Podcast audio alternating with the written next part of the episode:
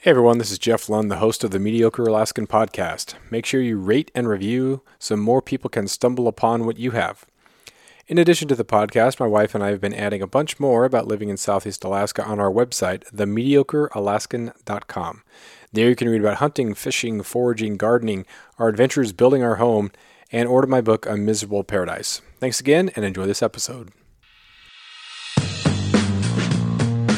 Welcome back to the podcast. I have uh, Robby Denning here today from Rokslide, which, uh, if you heard the name, then you know, of course, that uh, he's from Rokslide and the home of forums and a blog and gear and podcast tips and tactics, anything you could ever want to know about hunting anywhere, pretty much around the world. Thanks for being on here, man. Hey, you bet. Hey, man, you could do our intro. That was great. I forgot we had all that stuff. well, I, you know, I, I, live here in Alaska, and I haven't been on Rokslide very long, and I just thought, man, this is exactly what. How have I not really known about this? Like, this is a forum for that's so useful. I guess I kind of got in this sort of I live in Alaska, and I got some things figured out, so I don't need a uh-huh. forum. But man, this thing is great. Hey, well, good to hear, man. We we appreciate that, and and you know the, the same thing. I, it doesn't matter that I'm co-owner of the place. Dude, I learned so much on Rokslide. I mean, I really don't know how people can't be a part of a, you know, a forum or something to stay kind of current. I mean, everything from just regulation changes to hunting issues to equipment. I mean, just there's just always just so much out there. And, and, and it's one thing Rokslide's taught me, man, I don't know it all, not even close. There's, there's, there, it, it's kind of like, you know, a, a, tough guy. There's always a tougher guy out there. Right. If, if you just keep looking, that's kind of what I've learned on Rokslide. There's always somebody out there who knows more about stuff than I do. And just if, if you can go into it with an open mind, man, you can sure learn a lot. Right. Yeah. So the owner or the uh, co-founders, that was Aron mm-hmm. Snyder, Dave Long, and were you a founder or are you just now a, a co-owner? Okay, so it started with those with those two guys. Those were the main founders mm-hmm. of it. Those were the you know the two main guys. But they had tried to launch it before and just couldn't get it off the ground. And um, then they met Ryan Avery. Okay, so Ryan Avery is is my my partner now co-owner. Got to be careful with that word partner these kind of days. Not that kind of partner, business partner. And um, uh, um, so really, it was those three. And Ryan was kind of behind the scenes, got it off the ground, got the got the uh, homepage built. The homepage is where all our articles are. And then you know built the forum. He had he had built about fifty of these things before, and uh, had a lot of good experience with it. And so he, they got it off the ground. And then David and Aron were were just bringing in riders, um, you know, paying us with a little bit of ownership in the company, you know, small percentages.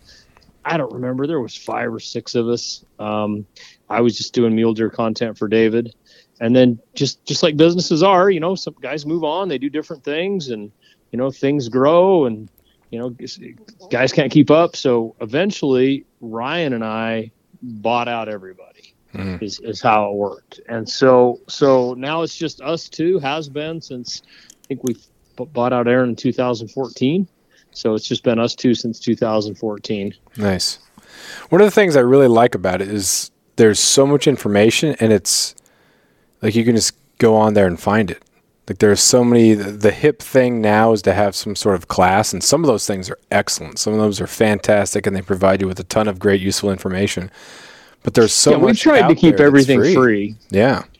Right. Yeah. Like all these master classes, they're awesome. I mean, uh, you know, we, we reviewed one for uh, Mark Livesay, uh, that uh, Tree Line Academy did that elk one, and one of our writers reviewed it, and so we got a subscription. And, and dude, it was awesome. It really is. Um, guys want to go that direction, kind of have more like a private instruction. Um, and but we've gone the free direction. You know, ba- basically our sponsors are who who pays for the site, and you know the members just just get to enjoy it. And um, it's uh, you know we've we've we've had people approach us about making it a paid for site or at least part of it you know like maybe a you know a gold level membership. And with that you can get this level of content but we don't want to do it that way. We've got great sponsors and as long as we're able to continue to grow it that way there's there's no sense in us you know turn around and trying to charge members for it. Yeah. So you've been around for a while. You've been hunting mule deer. That's kind of your area of expertise. What have you seen as far as changing to content because there was probably something or things that were out there. It was probably more in book and magazine form. And I remember getting mm-hmm. Field and Stream and Outdoor Life. Those were kind of the iconic, you know, those were the pages that you'd wanted to be in if you were a writer. And if you wanted to get information, that's where you got a lot of that stuff. There were some books out there, but then you have the internet. So how has that changed uh, just how the outdoors work?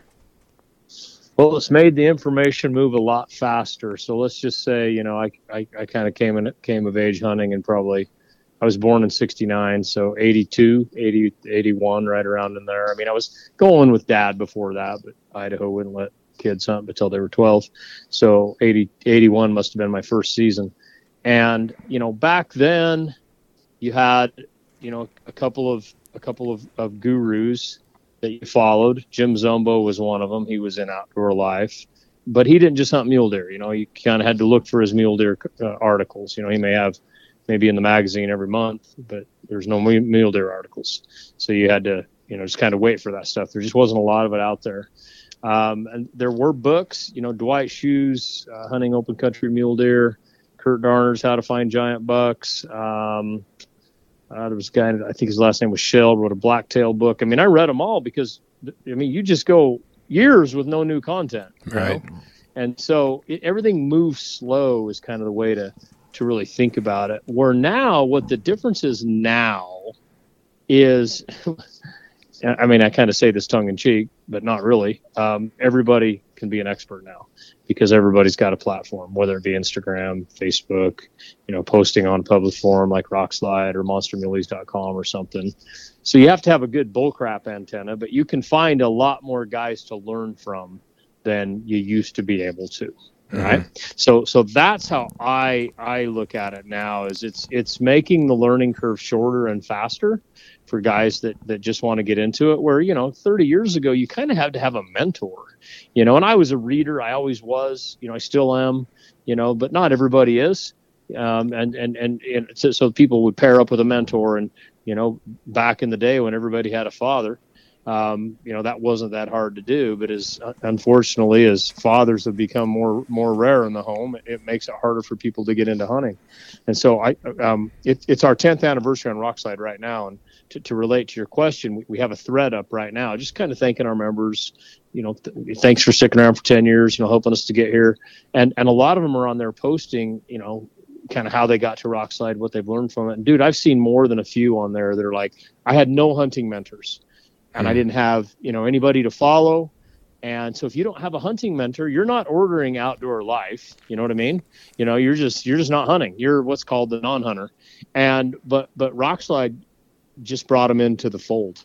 Um, and and may and you know not maybe every single step, but you know they found us on the internet and oh here's all these guys that are hunting and and and this is kudos to our members. There's a lot of helpful members on there. So if they would engage with them on the forum I mean, I got guys just today, man. I was talking about back bars on my for my bow. I've never put a back bar on my bow, and and and guys aren't just doing this because I'm the owner. They're like, oh, hey, dude, I got a back bar right here. Let me send you this, and um, and you try it before you go spend 250 bucks on a back bar and and you decide if if that's going to be something that's going to help you. Well you didn't have that kind of help a long time ago you know. We just complete strangers be able, be able to do that. And so that's what's different now too not just with mule deer but hunting in general is you know you've just got so many more resources out there and um, and and you can get into it a lot easier. And that's what those guys were saying on that thread. That you know these guys, these are guys that weren't even hunting three or four years ago. Now they're getting an elk. You know, yeah. almost every year. Geez, I remember when I was a kid, it was there was like three guys in town that could get an elk every year. You know, yeah. there was guys that took them 25 years to get their first elk. You know, I mean things came so slow. So that that's how I see it uh, change. You know, everything's sped up. Yeah. I grew up in Southeast Alaska on Prince of Wales Island, which is you know iconic for uh, sitka black-tailed deer and then black bear. But I didn't grow up hunting. My parents moved up when I was five from Colorado, and so they'd, they'd hunted some some whitetail and mule deer. And my dad's first experience hunting blacktail was shooting one at the bottom of a clear cut. And it was just such an absolute miserable experience hiking it back up out Mm-hmm. And my brother and I were like, this is not very fun at all. We're pretty young. And so we never really wanted to go. And so we just fished mm-hmm. our faces off. But, you know, I didn't start hunting until I was in my 20s when I was living in California.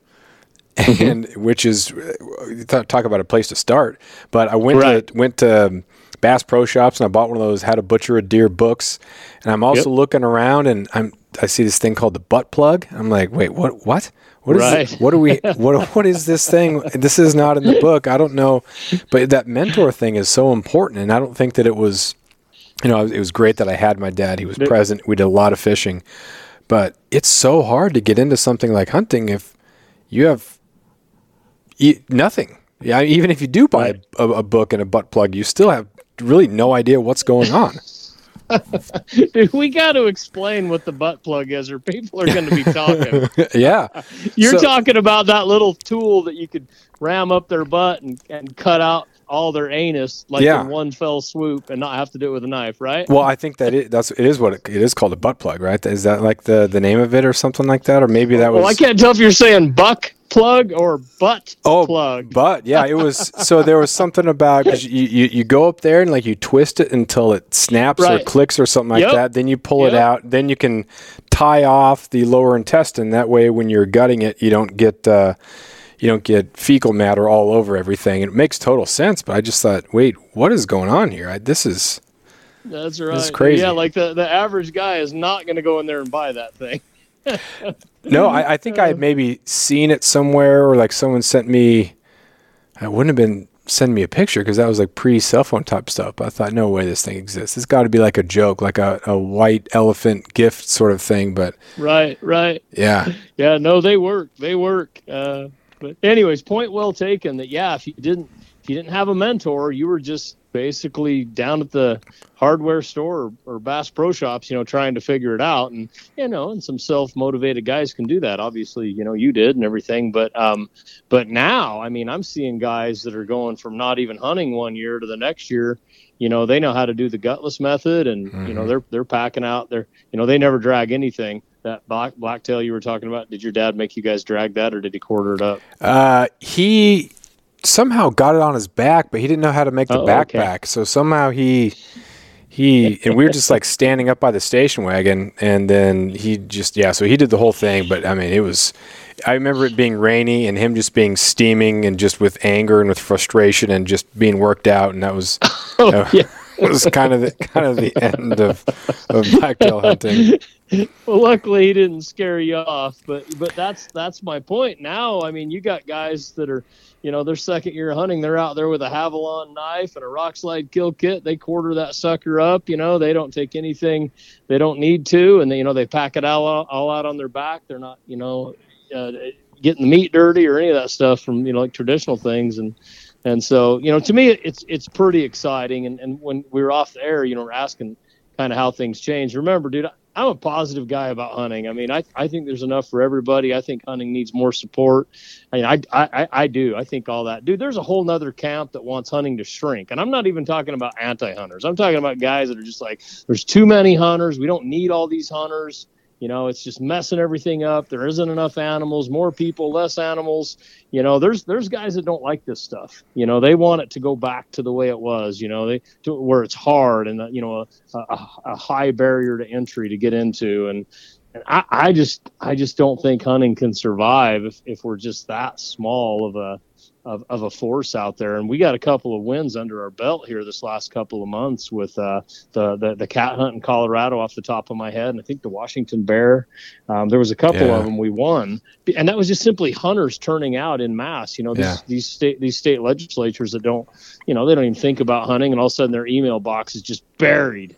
You know, Yeah. they can't even they, they can't even let their intern go home at five o'clock because they got all these people calling. Man, that's from strong hunter numbers. And Yeah. and um, you know, I'm getting off on a tangent, but I'm just saying that to me, this is a good thing. This Yeah. is a good thing that that people can pick this up, and they don't just have to be, you know, totally into it like Jeff Lund and Robby Denning. You know, to well, we'll go down to the hardware store and ask anybody to help us. You know, that these these people maybe a little more casual could get into it. Yeah, uh, I just googled real quick. It's the butt out, the hunter specialties butt out. There we Uh, go, dude. Well, now that we've clarified it, man, I just thought someone's Yeah. going to get a hold of that audio Oh, or us talking about butt plugs, and we're going to pay. So- so- someone's going to Google the wrong thing in the wrong place. But yeah, I, I've never used one of those. Anyway, um, yeah, the um, I think the important thing too, in addition with with turning out those numbers, is also how we represent ourselves. And there's a lot of people who might not be hunters, but they're not mm-hmm. anti-hunters. They're just non-hunters, mm-hmm. and they kind of get it. Mm-hmm. And so if we express ourselves and we show the importance of it in a way that makes them maybe want to hunt or maybe not hunt, but at least if it comes mm-hmm. down to a vote, it's a yes or no. Like you know what, I I think these hunters have their have their heads in the right spot. I think they understand conservation, and I don't think this law is good. So I'm going to vote with them. I think that's so important too, and I think the better we are at articulating ourselves, the more that we can contribute to positive things going in the future for us. I, I couldn't agree more, bro. And, and I'm amazed at some of the guys that will argue the point of, you know, they're like, you know, hunters hunters it doesn't matter how we portray ourselves you know people should just buck up and get used to it. And it's like wait a minute you can't act like that. You can't just you can't just you know expose people to hunting in a negative light. And, and you know i'm just talking things like you know kill shots on on public platforms and things like that. Or you know you, you got to be careful because people don't always understand that stuff. I mean half my half my family's almost anti-hunters Hmm. And and and I've had to navigate that for years, and I've navigated it by just being careful what I expose them to. And you know, I, I, you know, you and I are sitting here laughing about a butt plug and you know all this other stuff. Man, I couldn't do that in front of them because they wouldn't understand. Oh. It. You know, they would think you were desecrating an animal. They don't. They don't understand it. You have to. You have to be careful. So, yeah. you know, I, I think we we we got to be really careful the way we represent ourselves. You know, we're we're in mixed company and I always try to remember who's around. And yeah, I have to change my change my tactics a little bit depending on who's around. But I meet guys. I mean, see them on Rokslide. Yeah, screw them. I don't even care. You know, it, it, it doesn't matter. You know, they this is my, how I do it and blah blah. I'm like, man, that dude, that that's just turning people off. I mean, I remember I had a guy that killed an elk and and um, he took all the pictures to work and he was he was showing his buddies and there was a lady there and he I, I wasn't there but he was telling me about it and he was like, you know that that old snag was just ripping on me about killing an elk and da da da da da and didn't like my pictures. And I thought, dude, what, what did you even show her the pictures for? I mean, yeah, you right. can't win somebody over like that. You know, you walk in the office with your big bloody pictures and everything. We all get it. We know that elk's in your freezer. We know what it took for you to harvest that elk. We know. I mean, we get all that. That's no problem at all. But man, some secretary over there typing on her computer and you know sees your bloody elk. That, I just don't think it's defensible. If, if people don't understand it, we got it. We just have to be careful. Yeah. Yeah, that's uh, 100%. Have, do you think that things are worse now or just more people have a voice? Like the portrayal of what hunting was in maybe the 80s versus now is it more confrontational because we have the platform to be able to be confrontational? Like there's was there that underlying anti-hunter attitude back in the 80s too or did people just not as care uh, not care as much and it's it's coming more to a head more recently after years of fine print contracts and getting ripped off by big wireless providers if we've learned anything it's that there's always a catch so when I first heard that Mint Mobile offers premium wireless starting at just 15 bucks a month, I thought, what's the catch? But after talking to them and using their service, it all made sense. There isn't one. Mint Mobile's secret sauce is that they're the first company to sell wireless service online only. They cut out the cost of retail stores and pass those sweet savings directly to you. For anyone who hates their phone bill, Mint Mobile offers premium wireless for just 15 bucks a month. I was hesitant about having to get a new phone and a new phone number, but with Mint, you can use your own phone with any Mint Mobile plan and keep your same phone and your same phone number along with all of your existing contacts. Mint Mobile gives you the best rate whether you're buying for one or for a family, and at Mint, families start at two lines. All plans come with unlimited talk and text plus high speed data delivered on the nation's largest 5G network. Switch to Mint Mobile and get premium wireless service starting at just 15 bucks a month. To get your new wireless plan for just 15 bucks a month and to get the plan shipped to your door for free, go to mintmobile.com slash waypoint. That is mintmobile.com slash waypoint. Cut your wireless bill to 15 bucks a month at mintmobile.com slash waypoint.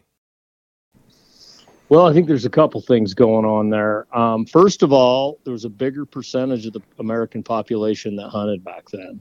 And so we just had more um, implied support. And, and the vast majority of people were still non hunters. That's who we're trying to, to win, or at least not piss off and, and send them to the other side.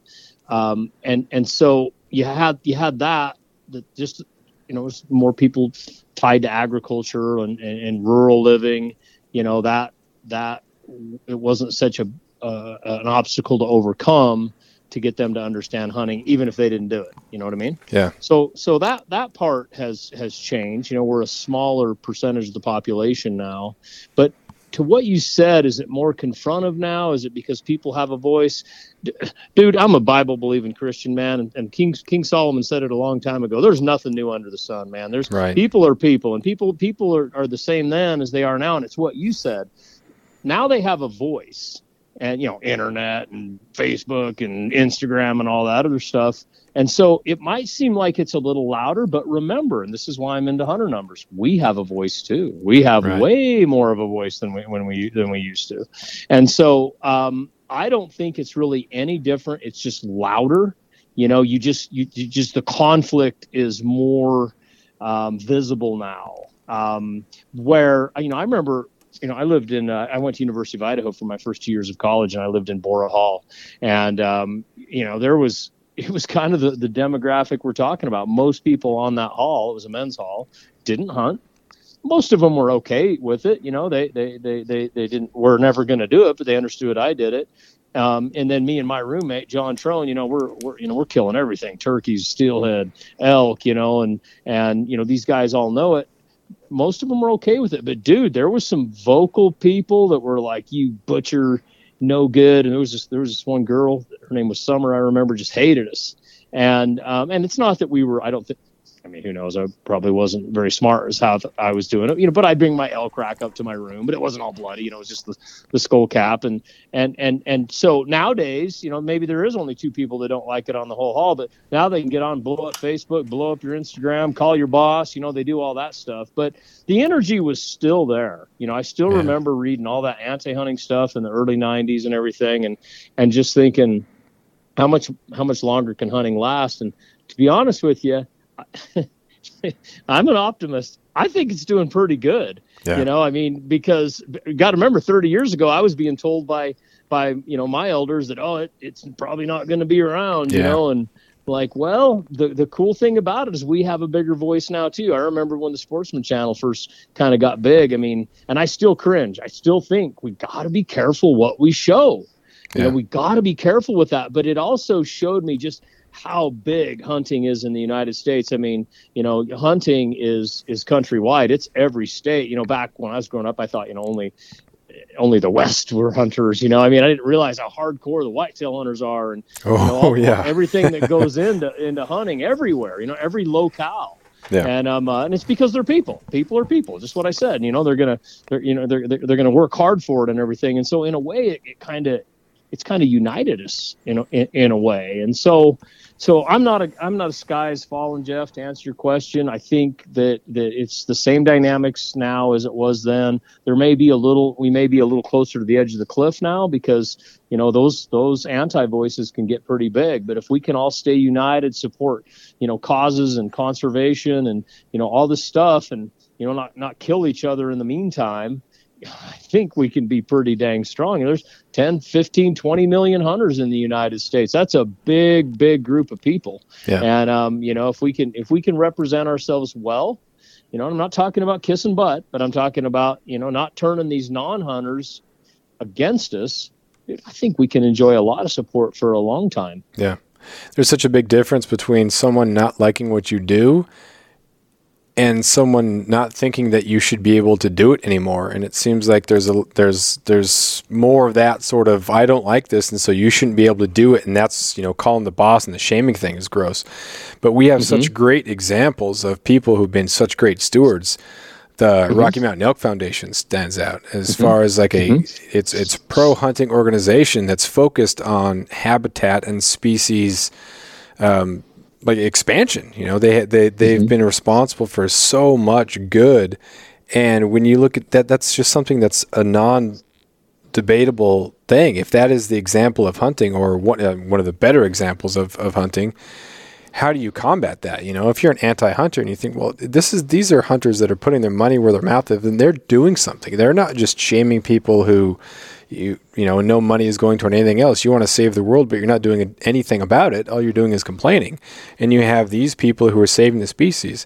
And then we have mm-hmm. these kind of common groups like a like a Ducks Unlimited or Trout mm-hmm. Unlimited, and a, a Trout Unlimited person fits a different sort of stereotype maybe than a Ducks Unlimited, but it's mm-hmm. still the I want to enjoy this resource and conserve it and have it there. And we see that there's some overlap, and it's such a great thing to be able to see that. And remind yourself sometimes when you're feeling really, really down about the future of these things to think there's a lot of people who are willing to do a lot of things, put a lot of money and time into things, and, and make things better going forward. Yeah, exactly, dude. And, and you know, as you were talking about that, those different organizations, I was thinking something too. This is something else I've learned on Rokslide is there's no perfect organizations. And I see these people get on Rokslide and they're ripping on the Elk Foundation because they they didn't do this at the right time, or they're ripping on the Mule Deer Foundation because they're they're supported by Sportsmen for Fish and Wildlife and blah blah blah blah blah blah blah, and they don't end up supporting any of them, really over just kind of some minor things. And it's like, you know, we're, we're cutting our own throats. You know, it's you can criticize these organizations, but you're you're a better critic from within the organization than you are from without. So if you join that organization and then you try to make some changes, you know, that's that's where the real power is. But to just stand back and say, you know, I hate those guys because they just did this one time thing, it's like, you know, that's so dumb. Yeah. You know, and, and, and, and, and there was a time in my life I think I was that way too. You know, you just you just don't you just just don't really understand. You you just think you think you think you're perfect, so everybody else is and you only want to associate with those people and it's that's not how it works i mean people are flawed individuals they have people people are not all good and people are not all bad. And so when you get a whole bunch of people together in an organization expect the same dynamics. And so you know if you can find like back to the rocky mountain elk foundation dude they bought millions of acres of of of, of habitat. And i don't have my numbers all right and everything but i mean they've they've they, they, they've bought a lot of habitat that you know it's not going to be a ski resort's not going to be there next year or condominiums you know they've they, they, they, they've conserved. The mule deer foundation has done that. Um, the, the, the, the, the local fishing games like our local fishing game office right here has bought thousands of acres of winter range east of idaho falls here. That that that is protected now for you know in, in into the future as far as we can see um, and and and and so that doesn't mean everything the fishing game does I agree with. In fact, sometimes they really make me mad. But the overall good that they do, I'd much rather hang out with a bunch of those guys and guys from you know Trout Unlimited and all that than a bunch of anti hunters because they don't understand it. That yeah. that once nobody cares for these animals, and, and in the sense of we open our wallets and we pay for them, there's no support for it. That's why the North American uh, model has worked, and virtually all these other countries in the world have hardly any wildlife unless it's tied to hunting. I mean, look at Africa. The the the the, the places that have hunting have strong populations. The places that don't, it's just it's just wiped out. You know, and, and that might be a blanket statement, but for most part, most part guys would agree on that, and that's because they've put a value on that. And so so these organizations that do that, and if you're looking for the perfect org, it ain't out there but if, if, if your ideals line up with with you know what kind of what they're doing, kind of their main focus and things, you know, get behind them. Definitely yeah. get behind them. I'm on the Rocky Mountain Elk Foundation website right now, and in 1997, biologists released seven elk into uh, Kentucky, and they today there are more than 11,000 elk, mm-hmm. and they had their first uh, elk hunt. I mean, that's just hunters that's great. What a great organization. What a great uh, what a great thing. You bet. And you know what? That, that there, there's 11,000 elk in, in Kentucky, and you know there's a you know millions of people that live out there, and maybe you know most of them are never ever going to go hunt them, but now maybe they know a hunter and they know that you know he's he's helped pay for that, and and and and so there's a familiarity with it because I'm not so much worried about winning the non-hunters over. I just don't want to piss them off, and yeah. I don't say that from a sissy standpoint. I want them to be complacent, like you know, not upset. Like what? you know, we're talking about ballot box measures that, that, that, could outlaw hunting. I don't want them to turn out because I don't want them to view hunting in a negative. If they don't view hunting in a negative light, the, the chance of them turning out on a ballot initiative is pretty small. Because who who votes on those ballot initiatives when they want to ban bear hunting or whatever? The crazies, right? Yeah. yeah. So so so so eleven thousand elk in Kentucky now from seven, all paid for by sportsman dollars. You know that that that's a win for us. You know mm-hmm. they've done the same thing in Pennsylvania. I don't have the numbers on that. I don't, I don't know how close it is, but same thing. You know the thousands thousands of guys that live out there that are applying for those tags, and you know now they can have a dream of coming west because now they're thinking about elk those are all good things and that that's what i'm saying. That's the camp i'm in. But i can get down Rokslide and show you a camp of people that are like no this isn't how it was when i grew up and this is not how it should be and hunting is ruined. Dude dude i read it all the time. Yeah. That's got to be kind of tough because i'm sure that when you got involved with Rokslide you wanted to be able to connect people with information and bring value to their lives. How often do you find yourself like having to either well just take a deep breath um, or worst case scenario, like block someone or, or kick someone off? Um, often, more often than I than I would like to. Um, and I, have been criticized for helping hunters. You know, I have a I have a public land scouting business, totally legal. Um, have had it for 20 years. There's you know a few dozen of them out here in the west, as far as I know. Ours is the oldest one, and you know we'll help non-residents find areas. We can't go on the gr- and guide them or anything like that. Can't even meet them in person, you know, because you have to be an outfitter to do that. Um, and um, and and I've had lots of guys criticize me for that, like you know, oh, you're helping those guys, and I'm like and we help 10 or 15 people a year. I mean, it's it's it's it's a drop in the bucket, but um, but they're, they're, those guys still see they see no positive in it, and um, and yet we've got hunting uh, as a percentage of the American population shrinking, and those guys are okay with that. Man, I just I'm just not.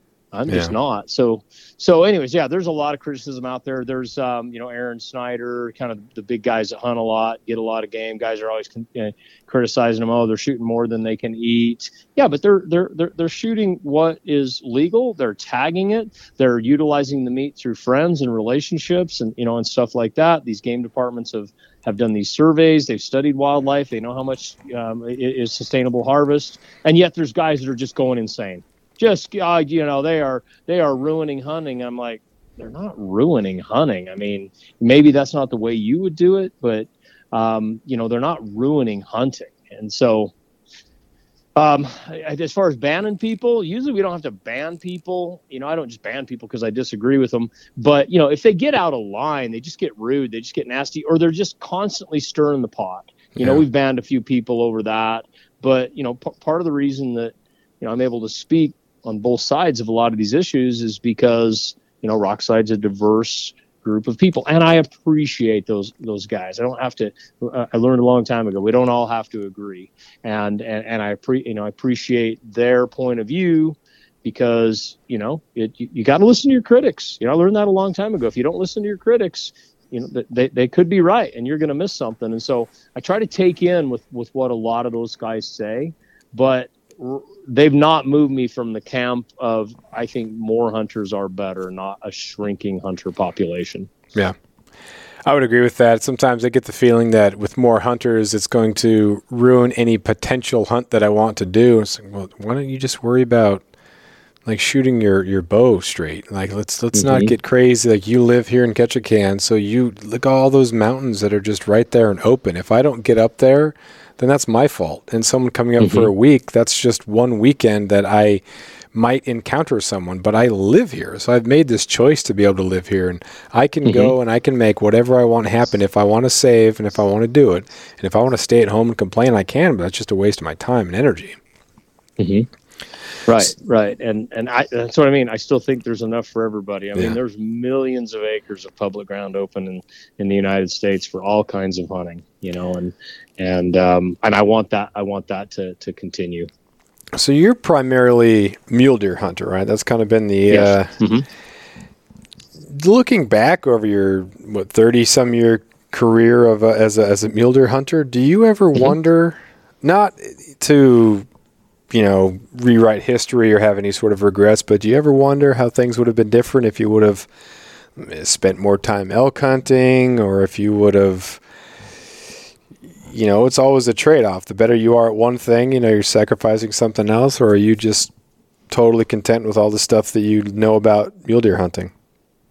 Yeah, well, uh, good question, man. Um, uh, you know, I started off doing all that stuff. My dad was was was primarily a mule deer hunter, but he hunted everything. You know, he had four brothers, and you know they were all born in the late 40s to mid 50s. You know, so they grew up at a great time for mule deer hunting, and elk herds were smaller then, um, and um, and and they really got into the deer. But as as elk the elk herds have expanded.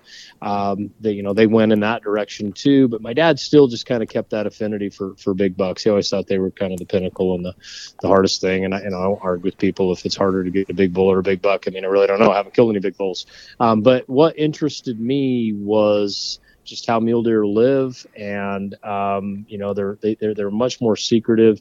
You know, bull elk are kind of you know big slobber, and they'll be on one mountain one day, you know, across the valley three miles, beyond the other mountain the next day. I mean, they're just a whole different animal.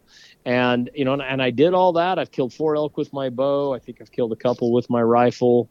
And um, you know, I don't want to make it sound like it was easy, but it you know, it just just it wasn't it wasn't as much of a challenge as it was finding big deer. Now, again, if I'd have focused on big bulls, it would have been. Um, but I, am just the kind of person, dude, that I'd rather do one thing well than, than many things kind of half well. And, and, and, and, and mule deer were just, and part of this is because the seasons changed. When I grew up, you could hunt the rut over the counter.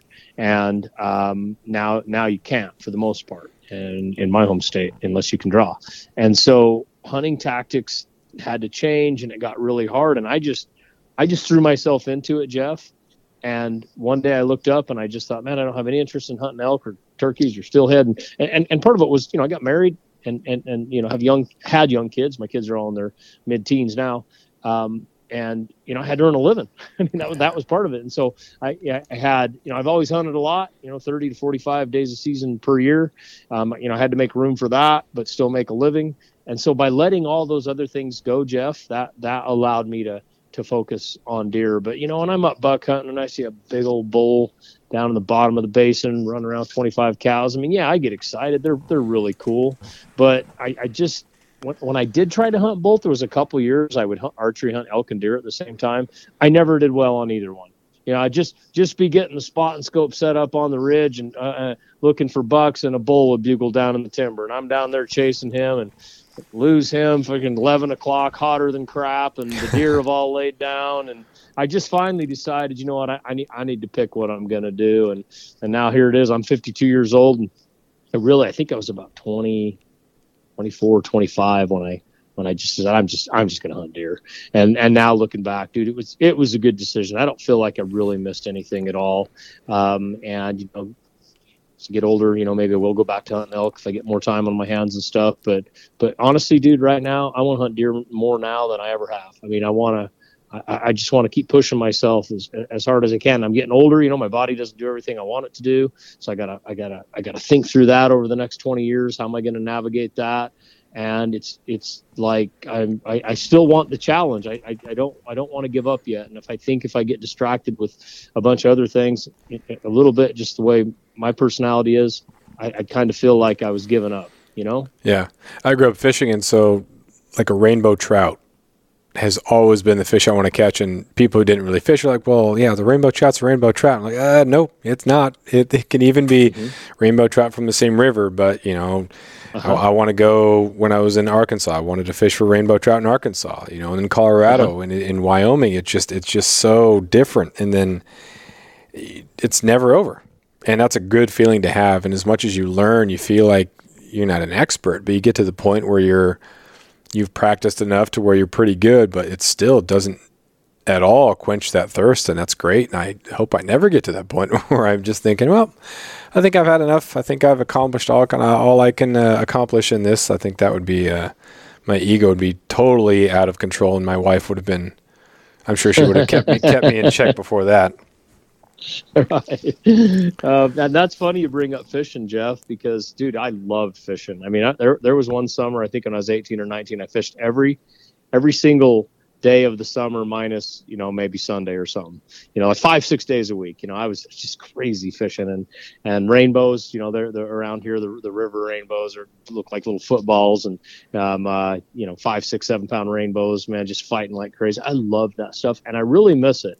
And um, uh, you know, I've done a little bit more the last ten years just to take the kids fishing. You know, I always have to kind of gear it to the kids. You know, I'm fishing some pond where the biggest fish you're going to catch is a pound and a half. But my heart's my heart's in the river where the big fish are, and I love steelhead fishing. And um, you know, m- maybe maybe you might see me pick that back up here next 20 years or something because I, I really I really did love that. But again, it was just something I kind of had to let go if I wanted to uh, uh, put put the squeeze on mule deer.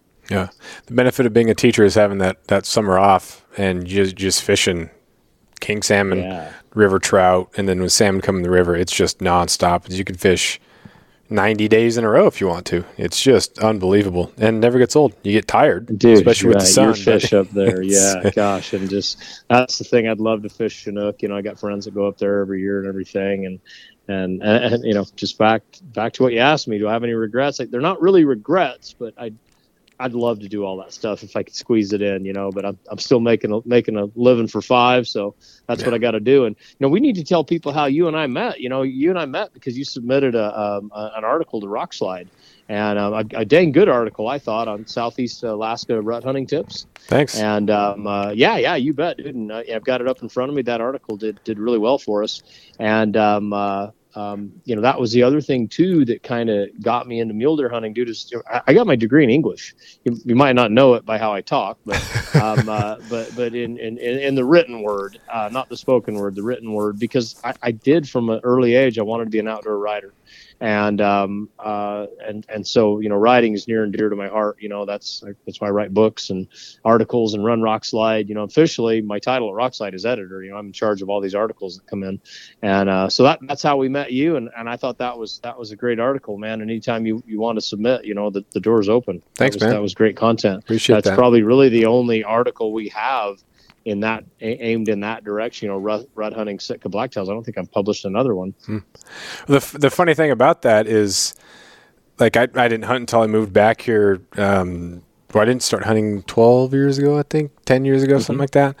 Um, But up here, because you have the four or five month season, Mhm. you can really pack like multiple years worth of experiences in there. And so I just got to the point where I thought that I'd kind of figured some things out. And so late start, but you know, you get four tags a year, and so you can really put some time in, learn a lot of stuff. And so I just started to figure something out.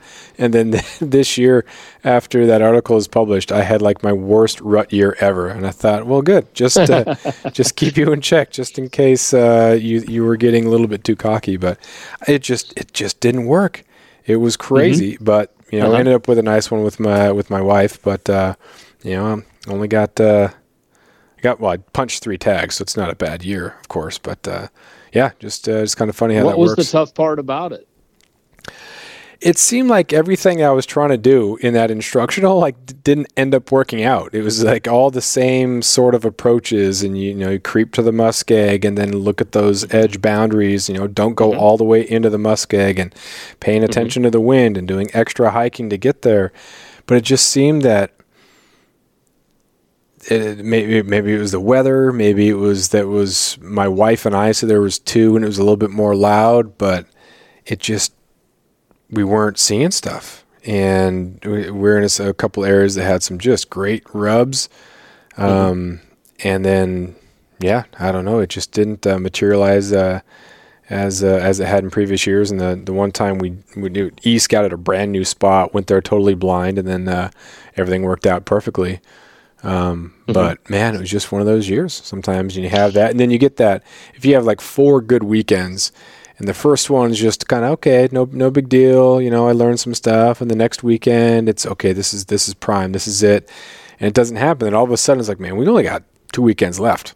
You know, we're looking at the last four days, and that panic can kind of send uh, can can settle in a little bit. But I can't imagine what it's like there for for you guys for the you know those shorter seasons. Right. Yeah. Yeah. We really officially have a 14 day deer season here. So um, I, I hunt almost the whole thing. I'm so freaking worn out by the end of it that I almost hate to even say the word hunting. Um, uh, but uh, you know what I've learned? You, you were talking about, you know, that this year was just an off year for you. You know, I've kind of learned with deer hunting, uh, and it took me a while to get this through my head. You can be doing everything right, and, and sometimes it just doesn't work out. You just got to give it more time. And um, you know, I've been through a few few slumps in my career. I'm in one right now. I haven't touched a deer tag in two years. And that used to rattle me pretty bad, and now it doesn't. I know, no, yeah. you know what? You just keep plug, plugging in the right variables in the formula, and it's going to work out.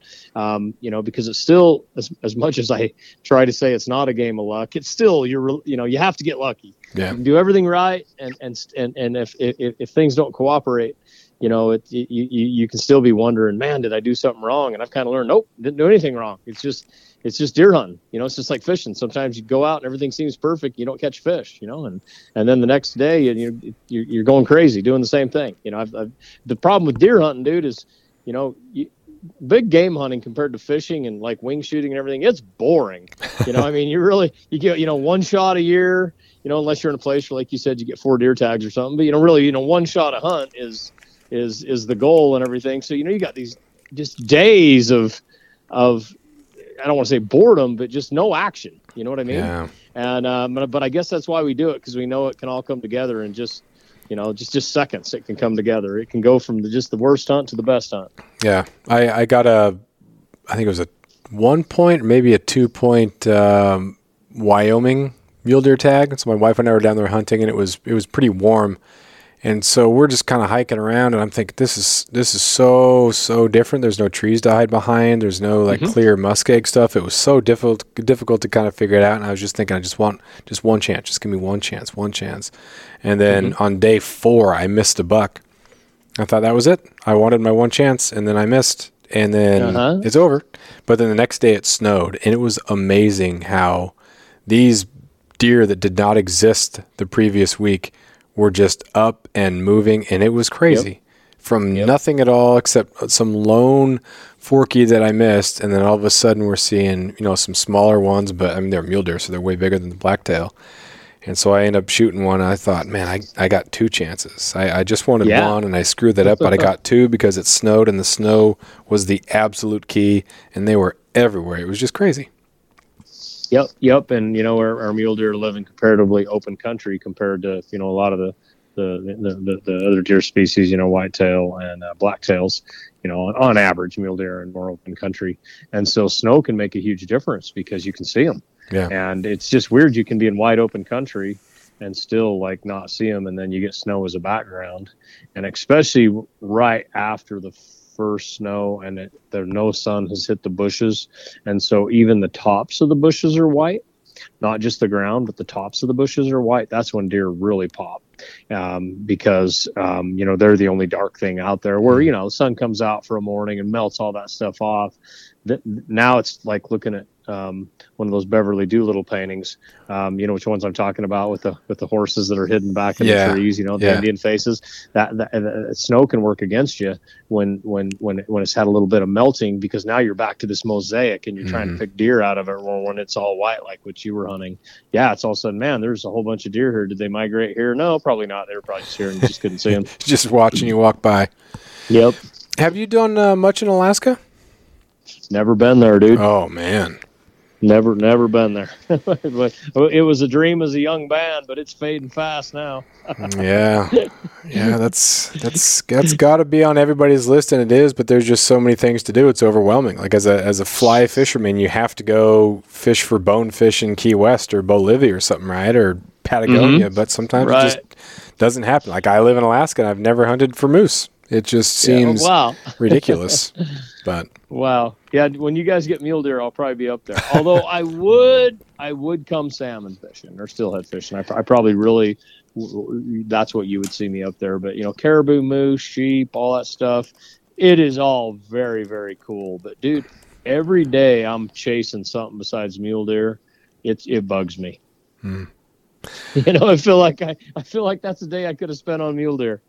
Well, uh, I will tell you uh, that there are mule deer sightings in uh, interior Alaska now. They've mo- migrated up a little bit, and this, I guess, is maybe the really? 80s when they started seeing some of those. So those big ones from central Canada have made their way up and over. So you said it, and there's a there is documentation on this podcast that if Alaska has oh my gosh, dude, I'm man, I You now have to go. myself in a corner. I gotta go now. yeah, You know what? That actually sounds cool, dude, to be hunting a new mule deer herd. So, so uh, you know that wouldn't be all bad, and and that's pretty cool to know. I've never heard that, dude. When I researched my book in 2015, you know, I I I, I, I didn't I didn't really know how far north that mule deer existed, and um, uh, um, it, Yukon. There, there, one of the parallels that go through Yukon was was as far as they had been documented, um, and so this is the first time I've heard of them being being north of that. yeah. I, I am almost positive that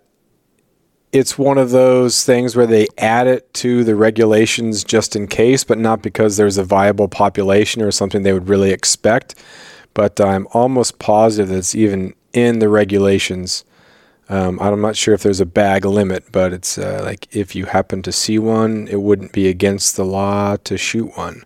But I'll have to Oh, get dude, back that, to you wouldn't on that be that wouldn't that be cool to like get get the first first uh, big mule deer in Alaska? That So would be yeah, yeah. Keep, keep if you see an article or something or you, uh, a page out of the regs, man, it, it take me a screenshot and send it over.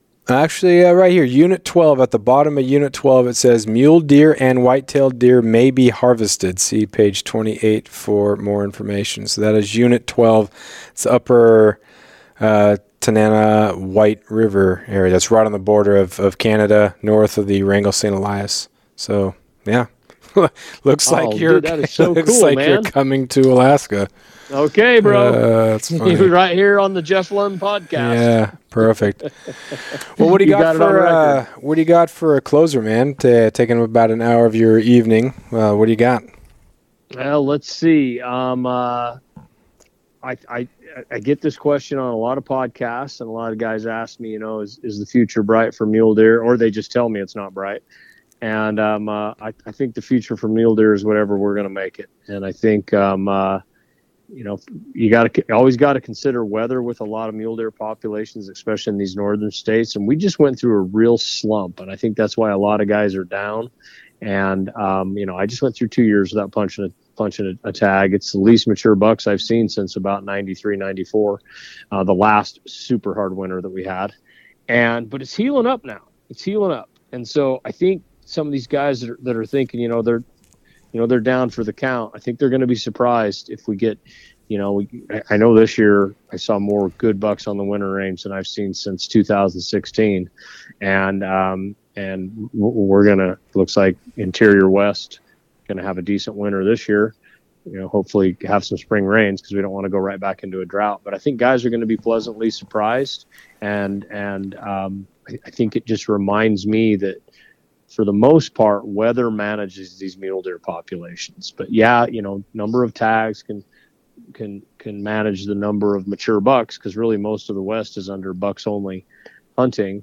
But I think if if if guys are kind of down, just get back out there in the next, you know, this this fall, and and and, and I think we're going to see some more big bucks hit, hitting the ground.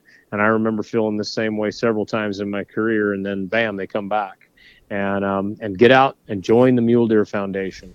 They've got um, just an annual membership that's only thirty-five dollars, and if for nothing else, you get uh, four issues of a really well put together magazine a year, and it's got a lot of how-to in it. It's got some great writers in it. It's got recipes in it. I mean, it's a good resource, and and then beyond that, you're also going to get to see, you know, all the all the challenges that mule deer are going through, but all the things people are doing to help them. And and dude, mule deer are responsive. You know, that's they they do respond to management. That's why I don't think they're down for the count. Everywhere we try to manage them, for the most part, we get pretty good results. You know, as long as we're taking care of the habitat and the weather cooperates and everything, we get pretty good results. And so that's I guess that's how I would end it right there. Is I think the the future of mule deer is in our hands, and I think the future is bright if we want to be want it to be. Get out, join the Mule Deer Foundation. They're not a perfect organization. None, none of them are, but they need our help. And they've they've got some great membership levels above that too. You know, I'm a lifetime member myself, and I'm just totally believing what they're doing. And um, they're good. They're a force for good. So that's how I'll wrap it up right there. That's Jeff. good. That's perfect. As as an add-on to that, uh, my wife bought me a membership to Mule Deer Foundation, and with it came a raffle ticket. And with that raffle ticket, I won a 22. See, man, the it's just good stuff happening just, out there. You know, I can't guarantee everybody's going to win a 22, but but uh, you know, looky there. Yeah, yeah, it was perfect. and then the winter 2022 issue, I have an article in it. The uh, mule deer hunt that I was just describing, I'm in there. So yeah, dude, just, mine is laying around here somewhere. I did not know you were in there. I got to go check it out. Yeah, what, was, what's your article on? Uh, it was on that uh, on that buck just wanting one chance and how everything just was just falling apart until it snowed and things got better. And my wife and Dude, I both we both shot bucks within the same like mile radius on the same day. It was it was crazy. Excellent. And then so. then you got a you got a you got an article in the Mule Deer Foundation. That that is really cool, Jeff. Yeah. I, I got to go find my mag right now. I'm looking around my office in my chair thinking that thing's laying here somewhere. And the winter issue it came out at like the first of the year, right? Yeah, it's got that uh, really nice buck just staring. Uh, I there's that's a buck that I wouldn't be. I I would get so jelly legged, and I'd probably just pass out if I saw something like that. Is, is there like snow on on top of his head? Um, there might be. I know there. It's an all white all the way around it. Yeah, um, yeah, I know what you're talking about. I got it here. As soon as we hang up, I'm going to go find it. Dude. Yeah, there you go. Article. You know, and that and that's the cool thing about the Mule Deer Foundation, dude. Is you know, you look in that magazine, you know, because you said your buck was a two point. Did I hear that right? Oh, that's the one I missed. I ended up shooting a four point. Great. So you know they're putting they're putting uh, pictures of bucks like that in there. You'll see kids hunting in there. You'll see great big trophy bucks in there. You know they're not. It's not a trophy mag, is what I'm trying to get at. You know, mm-hmm. there's that stuff's in there, but it's it's all encompassing. You know, the, um, there are a lot of good articles in there about you know when to harvest does, you know, when to limit tags, you know, migration hunts. I mean, there's, there's that, that's what I mean. For 35 bucks a year, even if you don't even care about the Mule Deer Foundation, I guarantee you're going to be a better buck hunter if you get that magazine. Yeah, that's good. Well, and now that I know Jeff Lund is in it, man, I got it. yeah, right. Yeah. well, thanks, man, uh, for all that you're doing, for all that you're putting up with, um, and all the stuff that you provide through uh, through Rokslide and uh, all that you're doing. Uh, appreciate it, and thanks for coming on here. You're welcome, Jeff. My pleasure. Take care, man.